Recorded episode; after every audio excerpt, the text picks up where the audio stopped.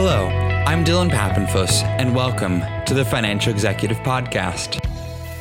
The COVID 19 public health crisis has forced businesses across all industries to rapidly adapt their thinking and adoption of new digital technologies and working models in order to sustain business processes.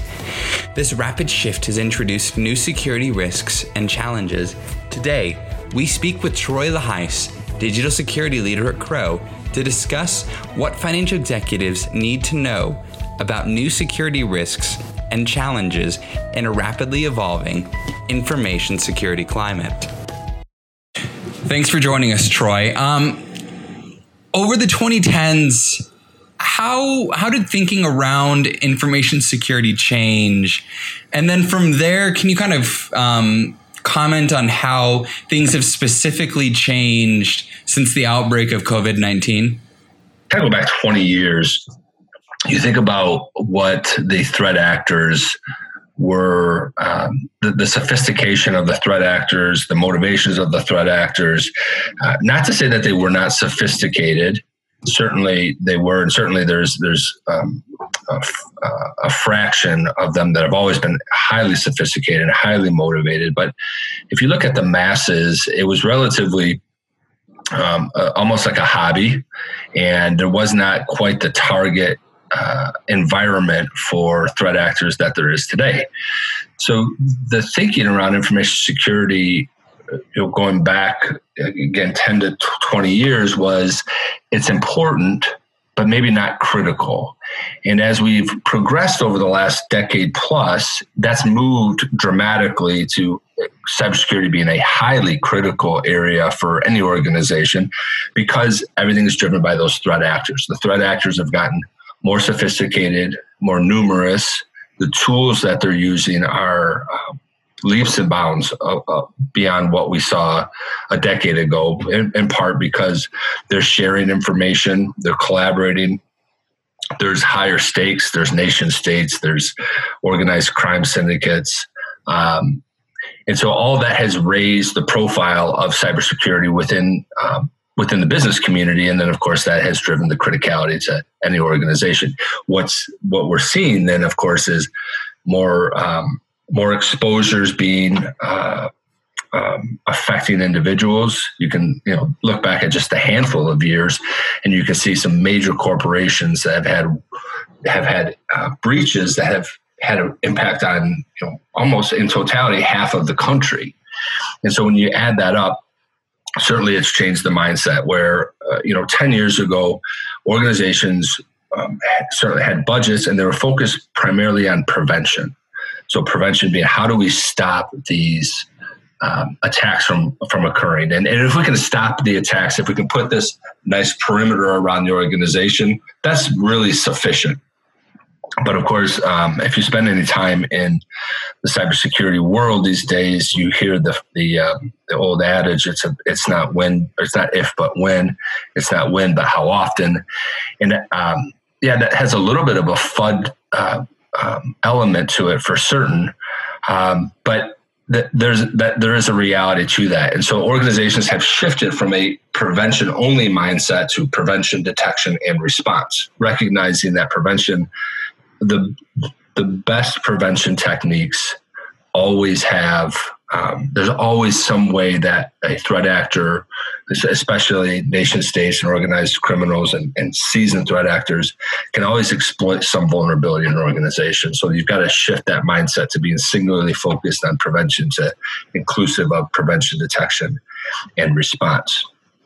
Um, if you look at what's happened just in the last handful of months, um, it's absolutely taken that spotlight and magnified it. Um, in, in, in part because, right, we, we had a, a good sense of comfort. Um, organizations spent a fair amount of money putting together these cybersecurity programs. They got comfortable with where they were in comparison to the technologies being used and the methods that uh, employees and consumers connected to these organizations that changed very dramatically in March. And so now that's taken that spotlight and it's, it, I think it's, you know, probably a, a good thing. Uh, not to say that there was a waning necessarily in, in, broad strokes, but I think we were getting a little bit numb to the, to cybersecurity. Um, I call it the psychology of cybersecurity, where if you're seeing these messages popping up constantly, you get a little bit of that um, fatalist point of view that well, it is going to happen, and you know I'm only going to do so much. Well, we've kind of refocused on technology and security over the last handful of months. So I think that's that's a positive thing overall. Um, the other thing that I think we're seeing and we're going to continue to see is at the time that you know employees quickly moved to work from home, consumers also needed a way, or businesses also needed a way to communicate with their consumers different than they have traditionally. And so now we're seeing our commu- our consumer or customer preferences are also changing. Um, they they they still desire the same services, but now of course they're going to get them in different ways, and we have to think about the security aspects of those relationships as well. The difference is employees are probably more patient. You know, some people may may disagree that employees are patient when it comes to security. Um, however, they're more patient than consumers who say, I used to know exactly how to ha- get this to happen. I want it to happen faster now because technology has enabled this. And I don't want to have to jump through multiple security hoops to get what I need. Um, so that's going to be a challenge. I think that is a challenge, but, you know, probably, um, I, would say a good challenge um, for the cybersecurity community and for businesses in general. How do you improve that customer experience and how does cybersecurity shift from a back office function to something that's really front and center uh, in in those relationships with the customers. It's really interesting. Great insight. Um, that that shift from back office to front office um, is really fascinating. Um, could you go a little bit more into detail on that? Yeah, so we, we talk about it quite often that um, you know, cybersecurity or information security has historically been a push function. So the back office, you can, you know, I think a lot of people have their certain impressions of what a cybersecurity person looks like and acts like, and um, but they they often it's often viewed as a um, kind of a off in the corner type of service that is more disruptive than helpful to many people right? Oh we've got to do this.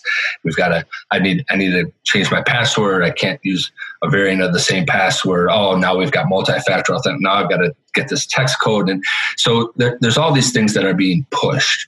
Um, and for environments where cybersecurity is is deemed as a necessary thing that we all have to align to, and it's a one way directive push. Uh, it's not to say that those organizations can't succeed in cybersecurity, but we we need to shift as a, um, a, business community to embracing cybersecurity throughout the enterprise and making sure that people understand, everybody understands their role in cybersecurity. Um, and there's an exercise that that we're starting to see some organizations go through um, that allows you to really isolate, not isolate. Um, there's an exercise that we're seeing organizations go through that allows you to identify by role what what responsibilities people have and what exposure points they create for the organization when it comes to information security. With that knowledge, you can then in, embed policies and procedures and create awareness at the role or responsibility level rather than trying to create some blanket procedures or blanket policies or one size fits all training.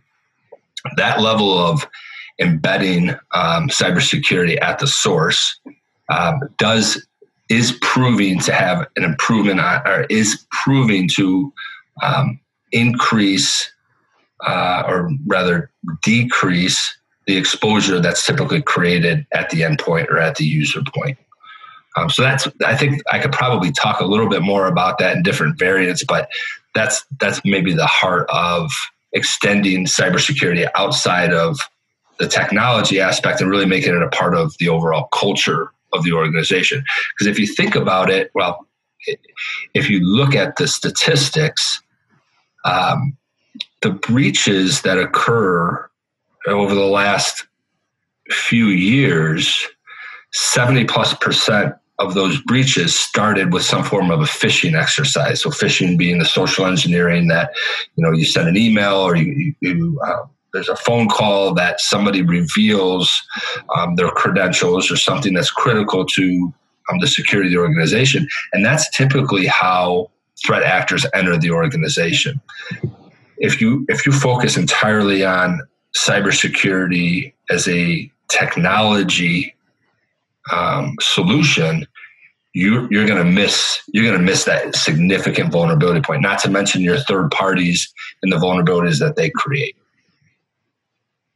Really, really important insight there. Thank you. So you've mentioned kind of that uh, importance of reinforcing some of these good practices. Um, how has the rapid increase in uh, you know remote work you know changed or really stressed companies information security yeah so i think to start with you have to recognize or one has to recognize that in december of last year cybersecurity um, departments within any organization was overstaffed or understaffed and overworked to begin with. So we've got you know, statistics will tell you that we are at a, like a two million plus shortage of cybersecurity workers in this country, and that we, we may not solve for that for a long time. Um, and, and cybersecurity programs have budgets just like everybody else. So what happened then in March when it would seemingly a lot of these uh, these organizations, the cybersecurity departments, were working you know, task to task and just, you know, leveraging the technology as best that they could and stretching everything as far as they could. Now all of a sudden you've thrown this, now all of a sudden you've thrown this, um, this crisis in front of them. And um, they've, in, in some cases, they've had to pause what we've seen um, now that we're a few months removed from from the beginning of this. What we're seeing and looking back is they made an immediate pause on certain activities, whether they were uh, planned investments, transformations, or even uh, in some unfortunate cases, day to day activities. Uh, so, so the cyber hy- hygiene of an organization, things like um, like monitoring for um, for incidents, monitoring for indicators of compromise, um, standard patching, these types of things were put on the back burner, as well as planning um, and testing and training. These were all things that are still critical, but are certainly less critical than making sure that the 50% of our workforce that immediately went the 50% of our workforce that immediately became mobile, making sure that they have the right technology, making sure that we can connect them properly, and making sure that that connection is secure, and then making sure that they're operating in a secure fashion. So, you know, you asked me earlier about moving the the uh, the function of the responsibility of cybersecurity from the information security group to the to the larger um, population. Now, that that population that we depend upon to be our first line of defense is now under their own set of stresses, right? They're working in a completely different environment, albeit, albeit their home environment. There's a, a, a, whole range of things that are going on at that home right now that they didn't deal with before. They were also accustomed to certain protocols and procedures when they're in the office on things that they could do and that they couldn't do. Um, people that could authorize certain activities by by having a, a conversation or, or seeing them face to face. Now that's all different. And so, how did people adjust to all of that? And so, you're seeing not only did did organizations have to put in the technology to enable the the workforce to continue you had to put on a layer of security to that, which is obvious. But then in some cases, you had to reevaluate your policies and procedures for almost everything, including, and, and most importantly, it's cybersecurity, to make sure that there was, um, when we were foregoing certain um, checks in the process, that there was a security measure that was maybe additionally in place. So so I said a lot of things there, but if I were to if I were to summarize what happened and what's happening right now is because most cybersecurity functions did not have the luxury of extra time or extra budget, you now find yourself in a trade-off situation where what they were doing or what they were planning in some cases had to be paused in order for them to divert their resources to handling this other um, this this mobility change. Um, now, what we're we're we're also in this interesting space right now that uh, many organizations, if you go back to March, um, thought they were putting temporary measures in place. So while they were securing the devices and they're securing changing policies and procedures, a lot of people did this with the mindset that well, this will be temporary. So maybe we don't need to spend the Cadillac um, get the Cadillac version of whatever we're doing because we're going to roll this back in a few months and all these laptops are going to be put on a shelf or this VPN this VPN doesn't maybe we don't need to test everything about it because we're going to roll this back it's not going to be quite as extensive as it is numerous other things well here we are now in in uh, coming on August and uh, the organizations that we're working with are saying, well, maybe this is going to go until in some flavor till January, and yet in in beyond, right? So um, I don't have precise statistics on this, but I, w- I would say that um, at least fifty percent of the organizations that we're working with are saying that a, ma- a, a majority you know, um, of their workforce that they move to mobile will probably stay mobile indefinitely. So now you're faced with the did I did I make the right decisions, or do I have to do I have to pivot once again to to hardening this a little bit further to make it robust enough to withstand the long haul? So that, that's really. Um, I think it's exciting in some regards for cybersecurity professionals to be in the in the center of all this and and to really um, be responsible for um, making sure that the organization is secure and pivoting um, along you know uh, pivoting in alignment with with the the rapid change of decisions that are going on with organizations. Uh, yet at the same time, those individuals were doing something important and effective with their jobs before this, and now we're still in that trade off situation, and probably more so as we hit the next budget cycle. Because in the next budget cycle, you're probably going to see a reduction in budgets for most organizations across the board, and cybersecurity typically is not spared from that. Really, really fascinating insight. Thank you. Um, I want to go a little bit deeper into that because more or less companies, you know, were forced to kind of make these decisions, you know, and some some were proactive and they had weeks, you know, but others made these decisions and kind of had to be ready within just a matter of days. Um, and these are significant investments and decisions um, that had pretty broad ranging impacts on their digital transformation and enabling remote work in order just to continue the business and to continue operating. Um, so, what are the things that finance teams need to be mindful of um, with regard to kind of evaluating the impact of the that these investments have had on the company's information security? I guess there's maybe a couple of different ways to look at that from a financial standpoint. As we were just talking about, you know, some of these things were put in place with the idea that it would be temporary. The life cycle mm-hmm. of some of these changes, you know, and the way that you can treat those financially would would be abbreviated. Uh, but now, of course, some of these some of these are going to be throwaway. Some of this some of the some of these investments are just in order for us to make a one time pivot or mm-hmm. change within the organization. And we're not going to see a long term return on some of those things. Um, in other cases, they did they would have set the foundation for greater investment or greater expansion. It's it's um, I think what's happened it was inevitable, not in the sense that we had a crisis and and that, that of, of that sort, but the transformation that it caused was going to happen over time, regardless. Mm-hmm. What, of course, I don't think anybody anticipated the acceleration of the change to be a matter of weeks or months.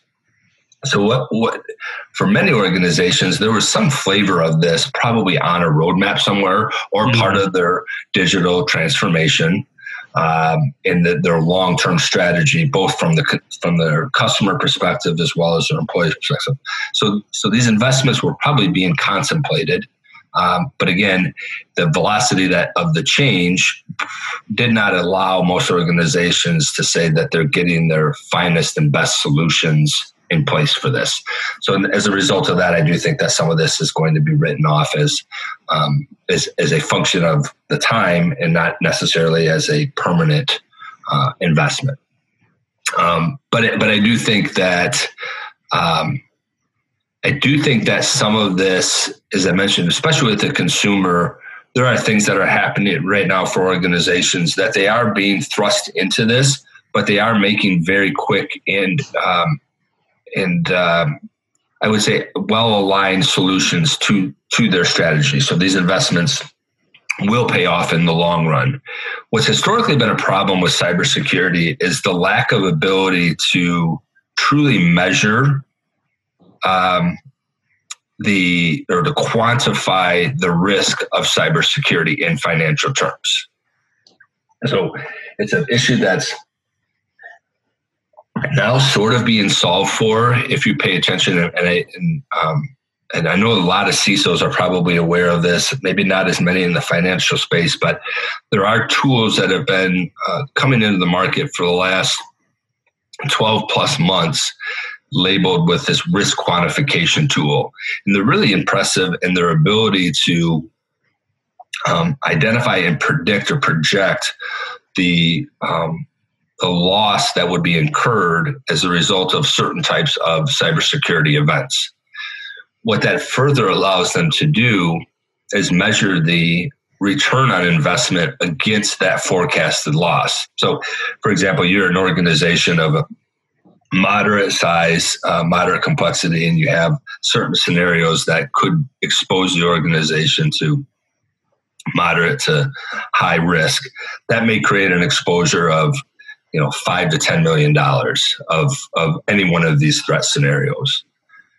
With that knowledge and the right tooling you can then measure the investments of putting in multi-factor authentication or improving your endpoint detection or um, well you know we talked about you know prevention detection and response detection and response improving your monitoring logging um, your you know SIEM tools, whatever this tool is. You know, when cybersecurity professionals ask for a half a million dollars, the question is, well, what is this going to get me? Well, now you can actually measure that half a million dollars and say, okay, well, our projected losses for the next for the next 12 months under these certain events would be, let's just pick a number, seven and a half million dollars. Well, this half a million dollar investment could lower that projected loss from seven and a half million dollars to six million dollars. Right now, we have something to work with to, to understand if that half million dollars is better spent here or in some other part of the organization. Now, there's certain there's a de minimis level of um, of controls that need to be in place with the organization, um, but strengthening those controls is now an easier conversation to have financially with some of these some of these tools. So I, I might have taken um, Dylan a little bit of a, a, left turn on your question there, but I, I think um, there's a few different ways to look at that. And the good news is, is that there's there's increased tools and modeling that are at the um, uh, that are available to financial um, uh, the financial community to be able to make some of these more informed decisions. It's a really, really great insight. Um, like you said, one of the real weaknesses that it's hard to quantify.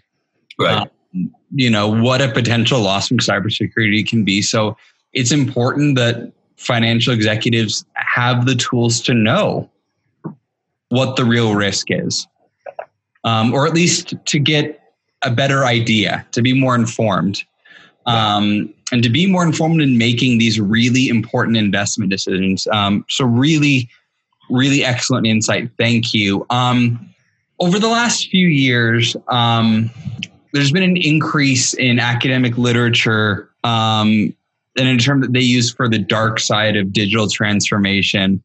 Um, what how, what they what they identify is just new risks um, from some of these emerging technologies. Um, so, from your perspective, from your understanding, how do some of these um, emerging technologies change the risk equation? Yeah. So if the risk equation is is the battle between good and evil, the battle between the threat actors and the um, the good guys, then I think it has it. It's it's going to show up on both sides of the equation, and here's here's why. And I I think um, there's there's a few uh, uh, primary technologies or methods that people are utilizing on both sides in in this uh, cyber war, um, RPA, artificial intelligence, um, big data, if that not necessarily a technology, but a utilization uses technology. Um, so what you're seeing is on the um, on the good side, uh, you're seeing uh, probably it's difficult to um, to look at a new technology that's come about in the last two years without them advertising some flavor of artificial intelligence being in, in, embedded in those, um, whether it's next generation firewalls or um, SIEM tools, the monitoring and, and logging tools, uh, even some of your antivirus and endpoint detection. All of these tools are are we have and, and these technology vendors have access to a lot more information and they're aggregating the information that they're gathering from their, their customers in a way that allows them to apply artificial intelligence, machine learning, to be able to make faster decisions, which in cybersecurity, speed is everything. The ability to be able to identify something's happening and shut it down immediately is one of the uh, is one of the biggest advantages of using AI, machine learning, and all of this, um, and removing. And the RPA part comes in a little bit, removing the need for humans to be a part of that process. Unfortunately, threat actors, their, their sophistication is amazing. And I don't say that in awe necessarily, but I say that um, to, to really drive home the point that it's not just the nation states that have um, abundant resources. What I mentioned earlier is true that in, and exchanged, and they're collaborating much the way that we collaborate in the business world to create more powerful tools that they use. And they're embedding the same technologies, AI and machine learning, into um, those technologies as well. So it's a it's a it's definitely um, a cat and mouse game where that you know everybody has access to some degree to the same level of technology, and it's who's going to be able to make the most of that. I would say that um, even though I'm I'm talking about how sophisticated these threat actors are, um, there's reason to be very optimistic with what's what's the way that we're utilizing technology and the new forms of technology that are coming out for the good guys to use. There's an abundance of people that are thinking about how to use these tools, and I think we're going to see further and further automation, um, and and that's going to help us shrink the um, the time to detect something is occurring within that something uh, is going to allow us to shrink the time to detect a um, incident that's occurring, and that's probably one of the biggest areas for improvement within cybersecurity today. Really, really excellent analysis of you know the good guys versus bad guys. Um, Troy, I will leave you with the final word. Um, well, thank you very much. I appreciate the opportunity to talk with you today. I enjoy talking about this, and this is a this is an incredibly dynamic and exciting field. And I, I do believe that what's happened as a result of this pandemic has certainly um, changed the way that uh, we operate from a cybersecurity standpoint. And I think it's elevated most people's understanding of the importance of cybersecurity my hope is that that that feeling, that understanding does not change as we start to move further and further away from this moment. In fact, many organizations are going to continue to propel their digital transformation. They're moving to the cloud, whatever it is that they have that they're they're they're they're um, as a part of their future strategy. I would say that it is in, incredibly um, beneficial and maybe even critical to embed cybersecurity at the source of that decision making and that strategy. So I would encourage people, as much as they're focused on cybersecurity today, to increase that level of focus by including your cybersecurity professionals in making strategy and embedding them into the business. You, you'd be surprised at um, how much cybersecurity can give you a competitive advantage when you're bringing um, those when you're when you're um, you'd be surprised at how much that cybersecurity can be a competitive advantage for organizations when you're including that mentality and that thought in your strategies. Really, really excellent final word. Thank you for a really enlightening conversation, Troy. Thank you, Dylan.